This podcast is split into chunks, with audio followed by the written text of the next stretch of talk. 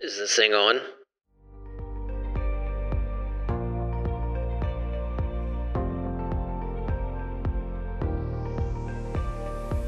Guys, welcome back to another episode of the Summits Podcast. Thank you for joining us today from wherever you guys get your podcasts, or if you're watching right here on the YouTube channel for the Heroes Foundation. We appreciate you guys watching. Um, if you are watching there and you haven't hit the subscribe button, please do so. Also, hit that little notification bell so you can be alerted when new episodes like this one drop. We would appreciate you. Uh, today's episode uh, features a friend of mine, Dr. Nick Zyromski. Dr. Zyromski is um, local physician here in town, um, but we will we'll let him introduce himself here. Uh, Dr. Zyromski, thanks for joining us on today's episode of the Summits Podcast. Guys, it's great to be here. Thanks. Uh, my name is Nick Zyromski. I'm a professor of surgery at the IU School of Medicine and IU Health. And my um, clinical practice is taking care of patients with pancreatic, liver, and bile duct problems in the Department of Surgery. So I deal with a lot of um, cancer patients and particularly pancreatic cancer. Vince and I go back a number of years, A few. and we go to the same barber. We do. Oh. Yes. Oh, yeah. You guys must leave big tips. We do. Yeah. We, Yeah. we get the high and tight. Doesn't Okay. take too long. Yeah. Yeah. We're very efficient. yeah. Um, Nick, where'd you where'd you grow up? I grew up mostly on the east side of Cleveland in a Okay. town called Painesville, Ohio. My dad was a um, college professor and then uh, subsequently had a career change and worked for the YMCA in communications on the east side of Cleveland. Um, we um, we actually lived in Crawfordsville for a couple of years when he taught at Wabash College. I was like six Okay. years old to eight years old, but Mm. the majority of my um, youth was in Cleveland. I went to college at uh, College of Wooster, which is a small liberal arts school in Ohio, and then medical school in Toledo. After that, I did a few years of um, lab research at Mayo Clinic in Rochester, Yep. and we came to Indianapolis in 205, um, ostensibly for a year, so that I could do fellowship advanced training in pancreas and hepatobiliary surgery, and then that was 18 years ago. So, Right. So it worked out pretty well. yeah, exactly, right. I was on the delayed program, remedial program.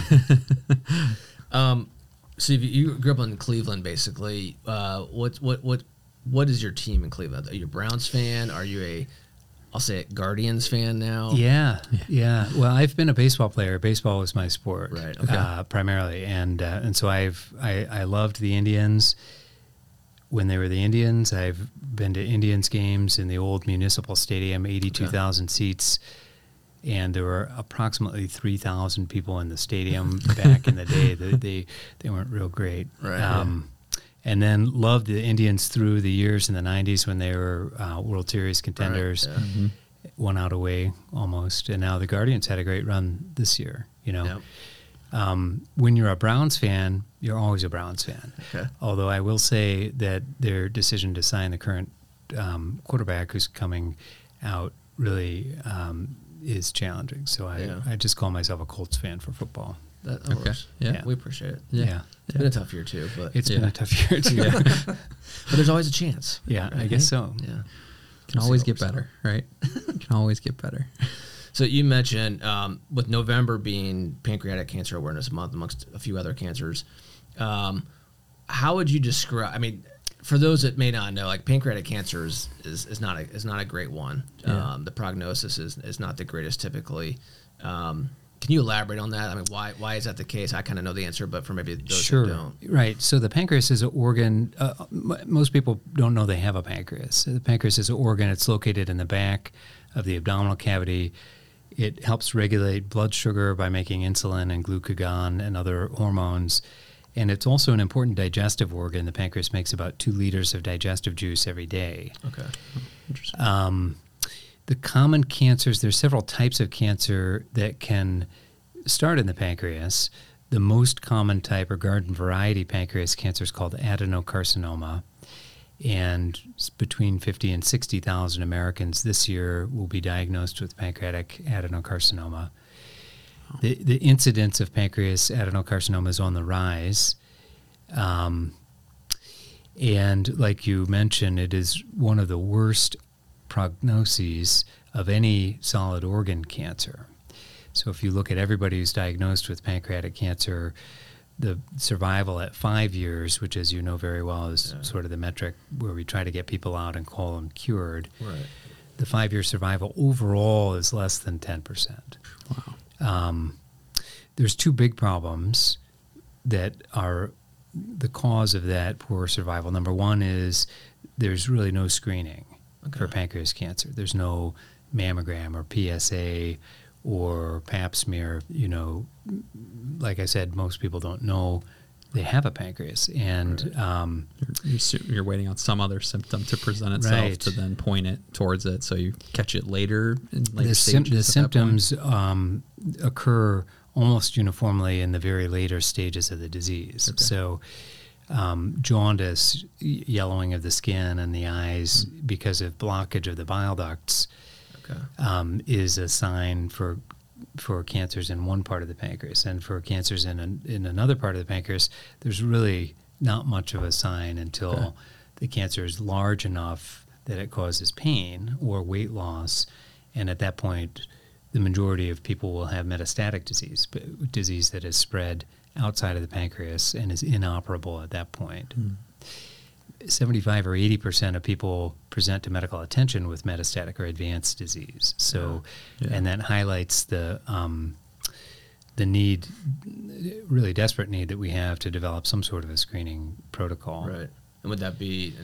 This may be a dumb question, but like, could it be potentially as, as simple as a blood test, find looking for some particular protein or something that indicates there might be an issue? There's a, that would be ideal. Yeah. You know, a good screening test. The characteristics are it's cheap, it's very sensitive, it's widely applicable, and people don't mind doing it. Yeah. You know, so blood test would be great. Urine test would be great. Yeah.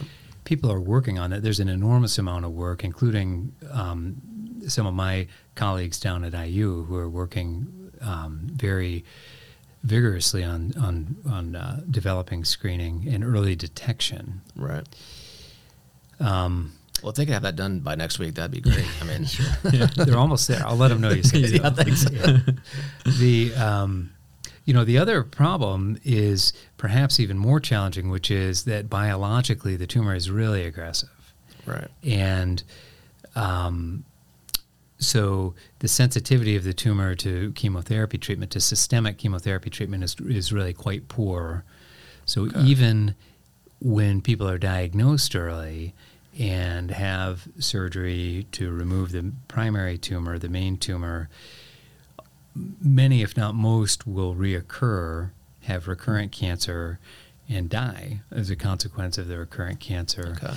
because the chemo is not um, nearly as effective as chemotherapy for other solid organ tumors. In fact, almost any other solid organ tumor, breast, colon, you know, you can go down the list. So, Right. so two of the big problems with pancreas are no uh, screening, no Mhm. early detection, and then um, fundamentally, again, there's a lot of work going on to try to understand the basic biology of the tumor to identify different targets for Yeah. treatment. Yeah.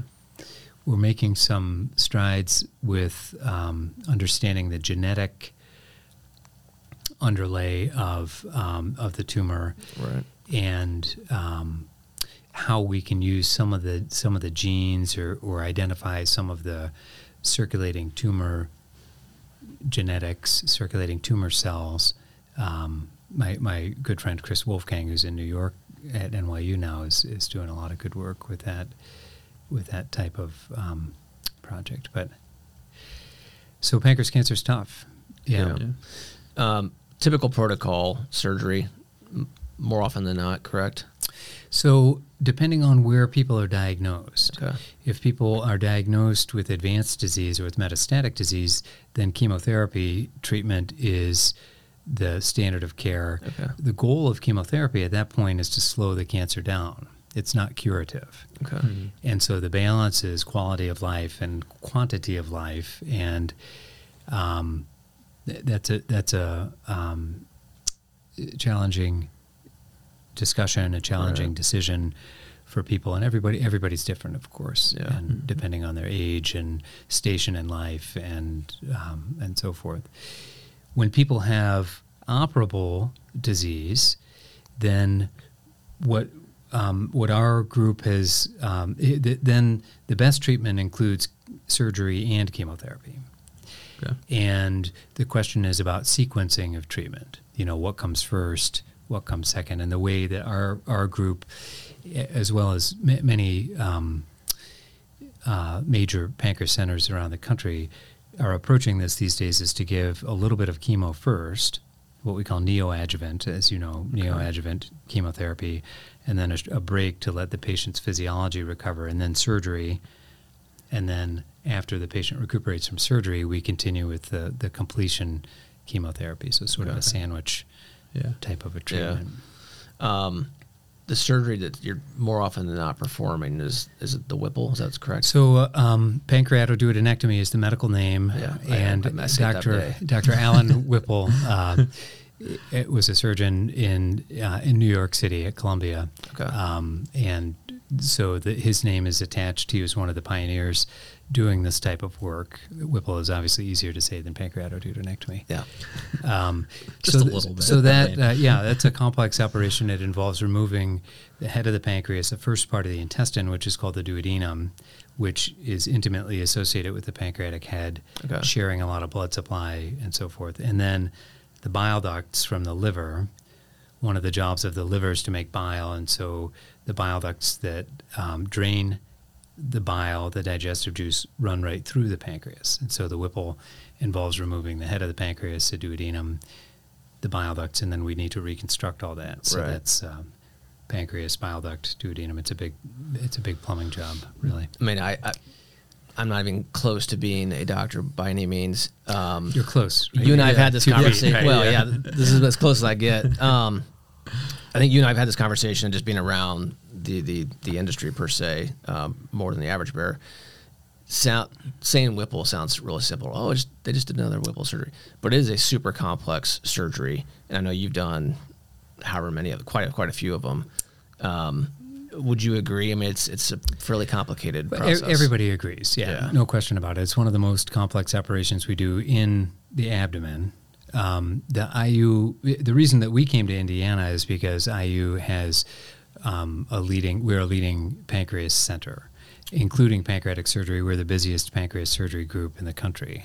Yeah. Um, and so yeah, so we do a lot of these. I, I personally, I haven't, you know, counted precisely, but it's well over a thousand in my career, in pushing you know close to twenty years now doing this work. What's the what's the duration of that surgery from time you start to the time you end, assuming you know an ide- ideal situation? Yeah, on average, about three or four hours for Wow. for me in my Yeah. hands. It can certainly be longer.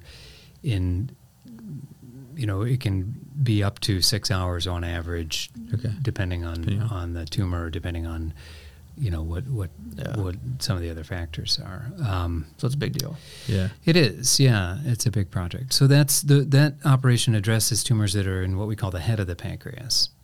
And then if tumors are in the other side of the pancreas, where the intestine, the duodenum, and the bile duct are not involved, then we remove the left side of the pancreas, what we call Yeah. a distal pancreatectomy, which is also a big project, but relative to the Whipple, it's it's not quite as um, involved. Okay. There's no reconstruction. There's no, you know, sewing the organs all back together. Right. So what is the what any, life changes to the patient like you remove a portion of the pancreas the good news is let's say they survive and they're, they're moving on four or five years from now 50-50, right? No, well just kidding. yeah but let's say four or five years from now you know the, the, the cancer's in the rearview mirror so to speak um, any any changes to their lifestyle because they're missing half their Yeah, for sure. So the function of the pancreas again, sugar regulation and Right. digestion, and depending on where um, people are coming into this, we they they will possibly or likely need to take some sort of medicine or insulin Okay. to help regulate blood sugar, and or take some digestive enzyme pills to help with digestion. So Right. And again, th- th- this is a um, complex biological process. It depends on an in- individual patient. It depends on how advanced the cancer is and how functional the remnant of the pancreas is. Sure, but yeah. those those are the main um, uh, main changes. People remarkably, I mean, the human body is an extraordinary organism, and remarkably, people really have good quality of life in general. The vast majority of Yeah. people after major GI surgery, major gastrointestinal surgery, Okay. pancreatic surgery. Um, and and again, the the um, life limiting effects most of the time are related to the cancer biology, as opposed to the you know the the surgical reconstruction or Right. missing part of your pancreas. In some circumstances, we take the whole pancreas out. We need to take the whole pancreas Okay. out either to clear to clear the cancer. I mean, we're talking about cancer for heroes, um, Right. obviously, but um, you know there are other conditions of the pancreas where we need to remove the entire pancreas, and so Okay. people can live without a pancreas. Okay, that's my next question. Yeah. It's um, it's challenging, particularly from the sugar regulation standpoint, particularly from the diabetes. The new insulin preparations make it easier than it was ten years ago or twenty years ago for sure. People have sensors and pumps Right, and yep. things like that, and that's, I mean, light years beyond poking Right. your finger six times a day and for sure. um, Yeah. you know, giving yourself shots and, and Yeah. things. But it's still, um, but that's a major change. And so I would say probably the sugar regulation piece is the most. They were- um, Consider, not considered. I know they've considered it. Have they ever gotten to the point of talking about um, pancreas, um, not, uh, I guess, organ donation from that standpoint of you know transplants? sure. Yeah. So people get pancreas transplants. Okay. Um, and in fact, uh, Dr. Jonathan Fridell is our uh, chief of transplant at IU. Is um, one of the busiest. I, I don't know our numbers this year, but definitely one of the busiest, if not the busiest, pancreas transplanter in the country. And that number is less than 100 in a year. Oh, So, one of the challenges of the solid organ transplant is that the body rejects something that's not its own. Right. And so, and the pancreas has a ton of um, immune cells, okay.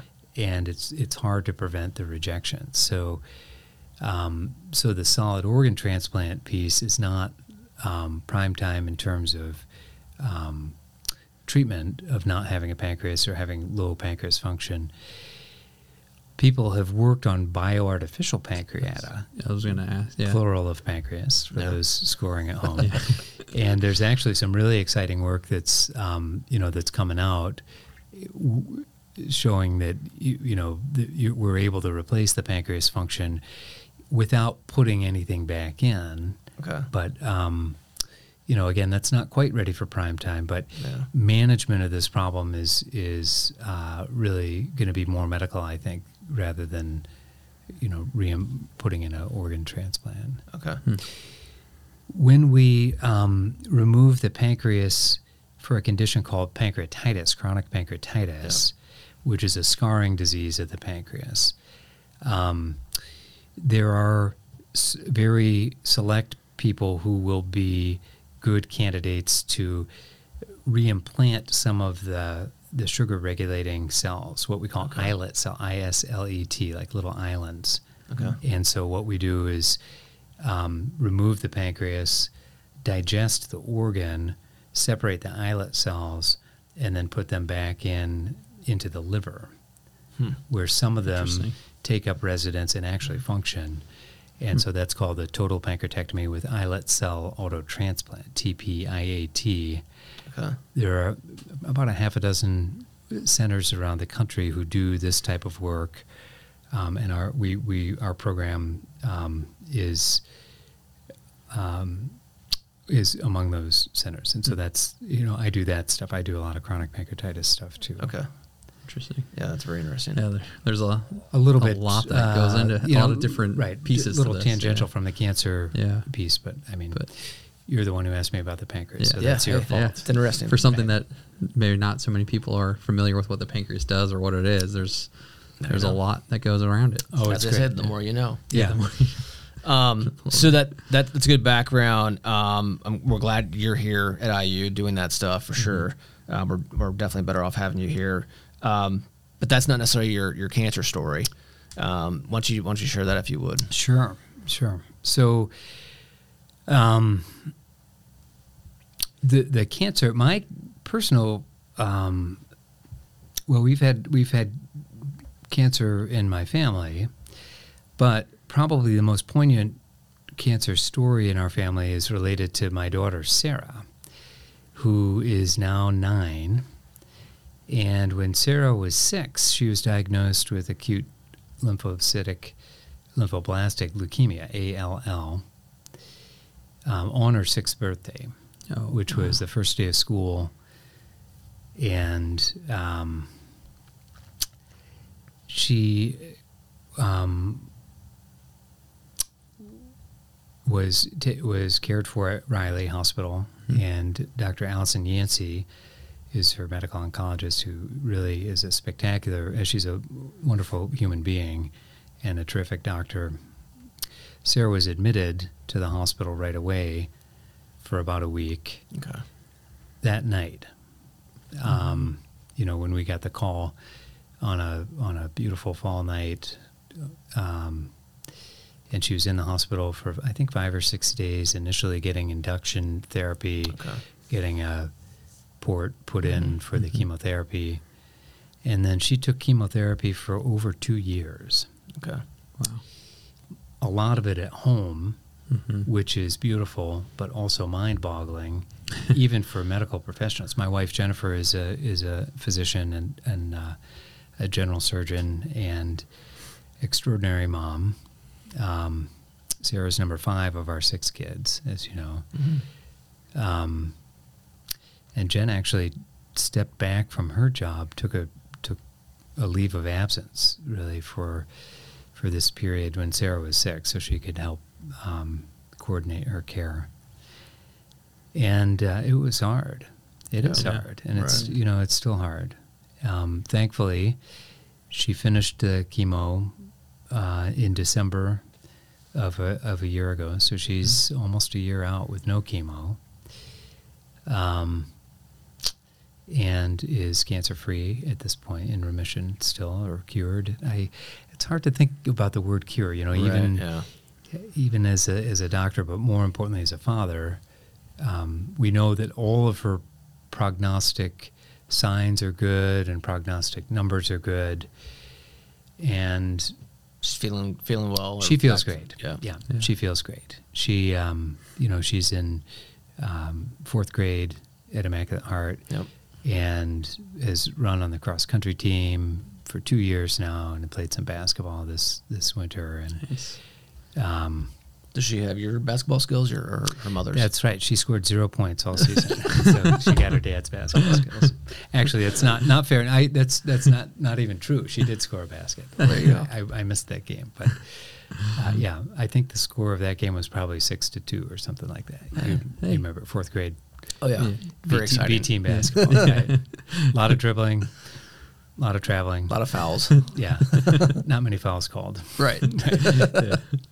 um, yeah, no, it's it's beautiful. So, uh, uh, yeah, so that's you know it really hits home, Yeah. as you know. Um, stories are stories, but until it happens to you, Yeah. Yeah. Well, we're we're certainly glad Sarah's doing well. Um, Sarah's story, I think, is is somewhat similar to to many other kids who um, who have to unfortunately go through that uh, experience. In that the community quickly rallies around. You know, I remember our kids were in school at the time, and um, you know, Megan came home and was telling us about it, and all the kids just immediately were like, you know, form this team, if you will, regardless of what, they're in the same grade or other, or the other grades. And I think it's, you know, um, attributed somewhat to the to this school and the community that we're all a part of. But to watch these kids rally around one another and, and say, you know, hey, we're here for you, however we can help, whatever that means or how, you know, however that plays out, uh, is, is, is always cool to watch and cool to see. And I think, uh, I think it's part of the process, and I think it helps for sure. There's no question. oh Yeah. man, unbelievable. Yeah, I mean, our community is really, uh, you know, it's going to bring me to tears, really, to think about this response. You'll have to edit that part out of the, of the No, podcast. It's all good. Um, yeah, I mean, within days, we had so much support from the school, from our, our neighbors, from our friends. You know, the people made a meal train, Mm-hmm. and we, I mean, at, at some point we had to turn off the meal train because there was so much food coming in. Right. The kids are like, "Can we just have some of our regular food? you know, how about some tacos?" Yeah. I mean, it was so great. I mean, it was great for me. I was Sure. like, "Wow, this is all." You know. Yeah. Yeah. But um, the teachers, you know, Donna Nunley was Sarah's teacher, and um, Mrs. Patterson was Sarah's teacher, and they had the big bear from Riley when she was in the hospital. Okay. They put the bear in her chair, and they did, you know, Zoom calls and so forth. And Right. I mean, it was just really, really amazing. Three months or four months into this, COVID happened. Right.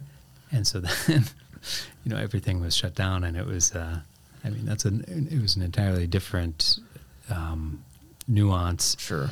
to the to the problem and to the treatment, Right. you know, and um, yeah, community support um, is is really, you know, uh, my professional practice of taking care of, of patients with cancer, I recognize the importance of family and community, but this really painted it in an entirely different light. You know, to to Yeah. to really feel all of the generosity and and you know, again, I mean, this speaks to the work that you guys are doing with the with the foundation supporting people with cancer and supporting families with cancer. We got some Legos when Sarah was in the hospital. Right. Yeah. Um, You know, but just the uh, how important it is for people um, thinking holistically. How is somebody going to get get through treatment? You know, from diagnosis, which is overwhelming, Right. to managing the regular life, which does not stop. Right. Whether it's school or work or work for the parents, the other Other kids, Yeah. um, and then you know the ongoing treatment, and then uh, just uh, the sense of having support is way more than having a good doctor prescribing the right medicine, doing the right tests, keeping an eye on things. It's a really it really takes a village to get through a, cancer diagnosis. Preaching to the choir, Wow. obviously here with you guys, but but it gave me a different appreciation for the um, for the whole journey, if you will. hmm Well, you and Jen have guys, you, you and Jen have been really supportive of the Heroes Foundation. You guys have been to many of our events, and we, we appreciate that. And um, as as you said, you now have seen all sides of it, Mm-hmm. um, and so you, you, you certainly get it. I don't have to I don't have to sell you on any part of it. There's no question about that. Um, so we appreciate you guys doing that. We appreciate your professional uh, relationship Yeah. to this community and, and what you guys are doing at IU um, on the pancreatic side and, and, and everything else that's going on. Um, as I said before, I'm, we're glad you're on our team and, and here and supporting this community. And um, we wish the rest of your team um, success and all the things that they're working on, the research and whatnot that's going on down at IU.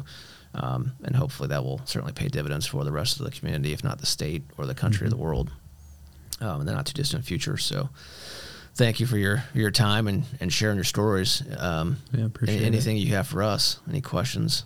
I'm afraid to ask. Well, yeah. Who cuts your hair? No, I, I'm I'm glad to be here. I appreciate you guys. Um, I, I we I appreciate everything you do. You know, it's good. Uh, um, Vince and I met through the Immaculate Heart of Mary, and and we're on a retreat now. It's a lot of years ago. few years, now, yeah. probably 13 years ago or 12 years ago. Yeah, we were in Um, our teens, I think. Yeah, yeah. Ish. Um, and so it's, um, you know, it's humbling to to realize as you walk through life that all, that everybody has stories like this. Yep. But Mhm. but I think it's a it's a really um, it's labor of love, but it's also been beautiful to see heroes grow and, and flourish, and I'm glad that we're able to support it. Yeah, thank you. Thanks. Thank you for sharing your story. We Yeah, appreciate thank it. you. Thanks for coming in today. Mm-hmm. Glad to be here. Go home and get that that, that new new Yeah, fade that's for right. the weekend. Yeah. That's right. And thank all of you guys for listening on this episode of the Summits podcast. So again, wherever you're listening or if you're watching on the Heroes Foundation YouTube channel, thank you for doing so. We appreciate you guys joining us. You have any comments, any any anybody that you want to see, any any uh, stories that you want to share, throw them in the comments there. We, we always like seeing those. So uh, again, thanks for joining us, and don't forget, beat cancer.